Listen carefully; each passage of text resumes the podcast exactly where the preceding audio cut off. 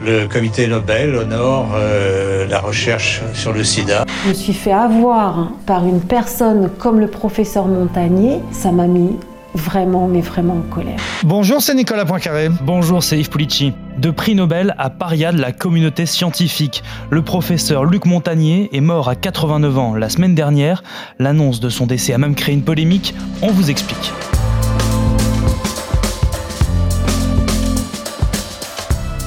Montagnier, son nom est connu dans le monde entier pour avoir découvert le virus du sida. Mais ces dernières années, il était surtout très controversé, devenu une figure des antivax. Trois bonnes raisons d'écouter ce podcast avec Nicolas. On va d'abord vous raconter l'histoire de la découverte du virus du sida, cette course contre la montre qui a eu lieu avec les Américains et avec des coups.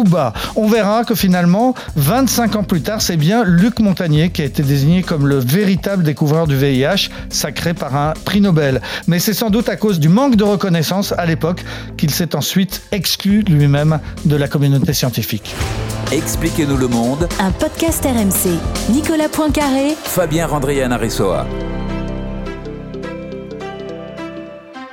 Sa mort, comme sa vie, est controversée. Oui, même sa mort, effectivement, a fait l'objet d'une polémique. Pourquoi? Eh bien parce que Luc Montagnier s'est éteint un mardi à l'hôpital euh, américain de Neuilly. Ses proches ont euh, annoncé son décès au site euh, complotiste de François. François qui est un ancien grand journal, mais qui aujourd'hui plus qu'un site internet confidentiel et qui donc le premier a eu le, scoop de la disparition du prix Nobel de médecine. Seulement voilà, François n'est pas considéré généralement comme une source très sûre et les autres médias n'ont pas réussi dans un premier temps à se faire confirmer la nouvelle. L'entourage, la famille était tout simplement injoignable. Apparemment, il y avait des, consignes dans l'entourage de Luc Montagnier de ne pas parler à cette presse qui avait dit tant de mal ces dernières années du professeur Montagnier. Donc, pendant à peu près 24 heures, seul le site de François l'annonçait. Et donc, eh bien, il commençait à y avoir beaucoup de questions. Pourquoi les médias n'annoncent pas la mort de ce prix Nobel? Et on pouvait lire euh, sur les réseaux sociaux euh, que les médias cachaient cette mort, qu'ils avaient reçu l'ordre de, ne pas en parler, que c'est parce qu'il était anti-vax, qu'il était boycotté même dans sa disparition. Enfin,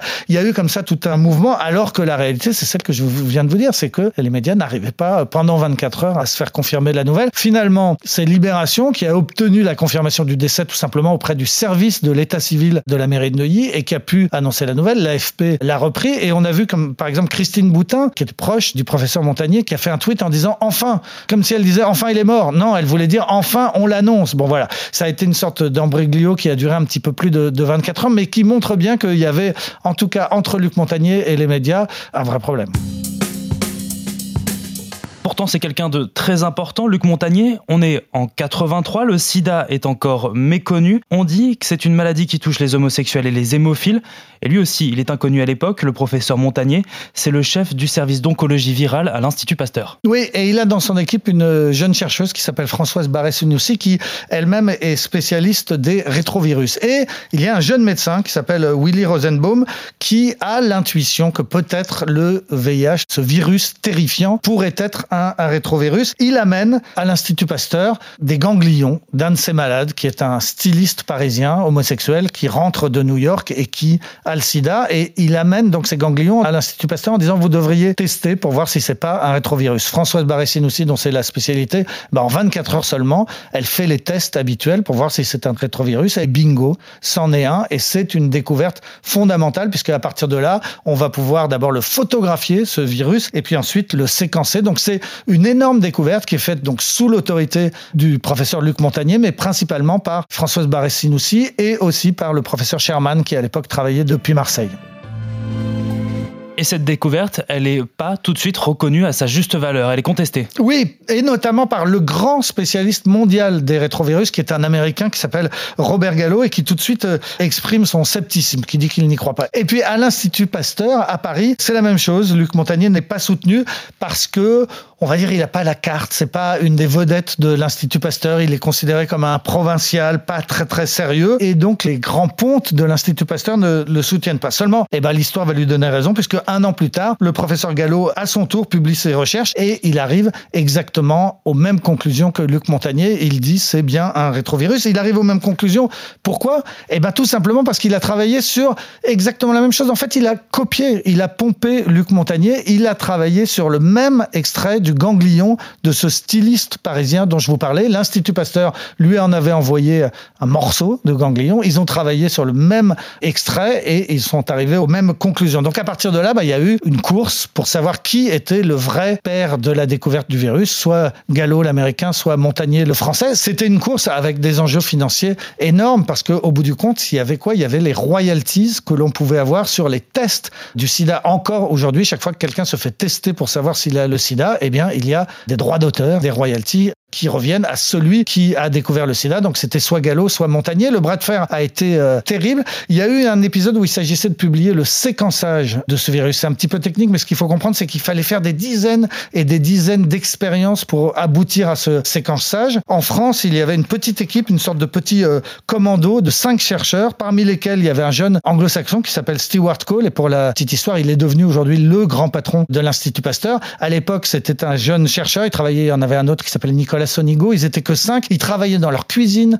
avec leur machine à laver en demandant à leurs épouses de les aider pour multiplier, multiplier les expériences. Ça a duré euh, deux, trois mois. En face, l'équipe du professeur Gallo de l'autre côté de l'Atlantique faisait exactement la même chose, mais eux, ils étaient une trentaine, les Américains, 30 contre 5. Ça a été une vraie course contre la montre. Finalement, ils ont publié les uns et les autres dans deux revues scientifiques majeures, mais pas les mêmes, leurs résultats. Et de nouveau, leurs résultats étaient exactement les mêmes. En réalité, l'équipe de Pasteur aurait eu les moyens de prouver que les Américains avaient copié sur eux. Ils auraient pu gagner cette guerre, mais il y avait un risque que les Américains arrivent à prouver que eux aussi avaient fait une erreur technique dans leur publication et finalement euh, tout ça serait annulé et personne n'aurait touché les droits d'auteur. Ce qui fait que c'est à ce moment-là que l'affaire est remontée jusqu'au niveau des présidents de la République, c'est-à-dire en l'occurrence Jacques Chirac en France, Ronald Reagan aux États-Unis. Ils se sont entendus, ils ont dit halte au feu, on fait la paix, vous êtes ex co-gagnants et donc c'est depuis cette époque que les deux instituts, l'Institut Pasteur à Paris et l'Institut de Robert Gallo aux États-Unis,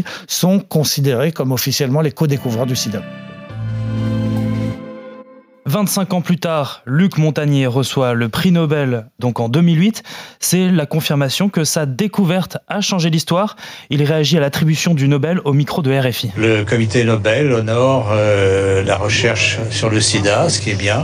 La découverte du virus qui a été quand même un point important pour impliquer des politiques de prévention, pour empêcher la transmission euh, par le sang et les produits du sang, et aussi pour faire les premiers inhibiteurs qui ont été finalement qui a abouti à ce qu'on appelle la trithérapie en 96, qui a sauvé beaucoup de vies.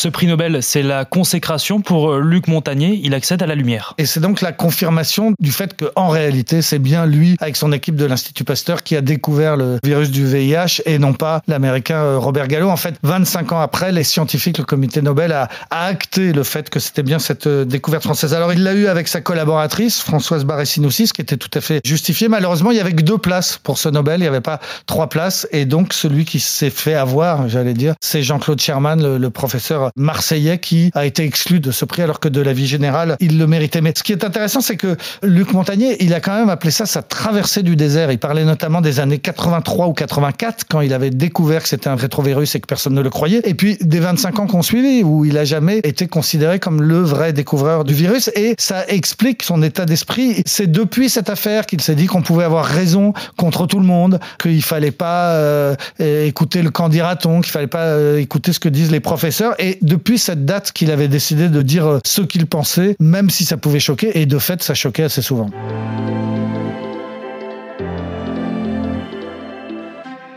Parmi les affirmations choquantes de Luc Montagnier, l'autisme aurait une origine bactérienne. Il prescrit avec une cinquantaine de médecins des antibiotiques. Il y a un reportage de l'AFP qui raconte la prescription à 5000 enfants. Quand Alan a commencé à prendre ce traitement antibiotique, le gros souci, c'est que ses comportements se sont carrément décuplés. Donc là, c'était tous les jours avec encore plus d'intensité et c'est devenu complètement invivable. Le médecin prescripteur est membre du réseau Chronimed, organisé autour du professeur Luc Montagnier. Leur idée L'autisme serait lié à une infection que des cures antibiotiques pourraient soigner. Ce que les parents ignorent le plus souvent, c'est qu'aucune étude scientifique préalable n'a été réalisée. Vraiment, j'ai été choquée Et de me dire que je me suis fait avoir par une personne comme le professeur Montagnier, j'ai vraiment eu la rage. Ça m'a mis vraiment, mais vraiment en colère. À partir du prix Nobel, il est une star, il parcourt le monde et le professeur dérive. Oui, alors on m'a raconté, il était invité par plein d'événements régulièrement, des laboratoires, des anniversaires, et à chaque fois il posait une condition, je viens, mais à condition de dire ce que je veux. Et de fait, bah, ce qu'il disait et ce qu'il voulait était souvent à, contre-courant de ce que pensait la majorité de la communauté scientifique, mais il en avait rien à faire, il, voulait dire ce qu'il Alors on vient de citer l'affaire de l'autisme qui serait euh, d'origine microbienne, effectivement, moi, moi je suis pas médecin, donc c'est difficile pour moi de contredire un prix Nobel de médecine, mais enfin, de la vie générale, l'autisme ne relève pas d'un traitement par euh, antibiotiques. Il y a aussi eu la fameuse affaire de la mémoire de l'eau. Ça, c'était l'idée défendue par le professeur Benvediste que, en fait, l'eau gardait la mémoire de tout. C'est-à-dire que vous pouviez mettre une quantité absolument, absolument minuscule d'un produit euh, dans l'eau, presque une goutte d'eau dans la mer, et on en retrouverait euh, sa trace. Alors là, il y avait des enjeux assez importants parce qu'il s'agissait d'essayer de prouver l'efficacité de l'homéopathie, puisque c'est ça le principe de l'homéopathie. On vous donne un extrait minuscule, minuscule d'un médicament et ça vous soigne quand même. Bon, l'efficacité de l'homéopathie sont contestées, mais en tout cas, la thèse de la mémoire de l'eau du professeur Benvediste a, généralement été considérée comme une des plus grandes escroqueries scientifiques de ces dernières années, sauf par le professeur Montagnier qui, lui, y croyait et qui, jusqu'au bout, a, défendu l'histoire de la mémoire de l'eau. Et puis ensuite, il a pris des positions effectivement anti-vax, anti-vaccin, bien avant le Covid. Hein. il s'est mis à, remettre en cause la plupart des vaccins et ça n'a pas fait rigoler tout le monde. Il y a 106 pontes de l'Académie des sciences et de l'Académie de médecine en 2007 qui avaient publié une violente tribune ad nominem donc contre lui pour dire attention cet homme est dangereux. Le professeur euh, Luc Montagnier prend des positions qui sont très dangereuses contre les vaccins. Ensuite, il y a eu l'affaire du Covid. Alors là, il a été un des premiers à dire ce virus a été fabriqué par l'homme parce qu'il voyait des points communs avec le virus du VIH. Là, il est un petit peu tôt pour trancher, pour savoir s'il avait raison ou tort, mais en tout cas, il l'a dit euh, très tôt et il a été contesté. Puis ensuite, il a, de nouveau contesté l'efficacité des vaccins et même considéré que les vaccins contre le Covid étaient euh, dangereux. Donc des positions qui n'ont pas fait l'unanimité dans le monde, pour le dire poliment.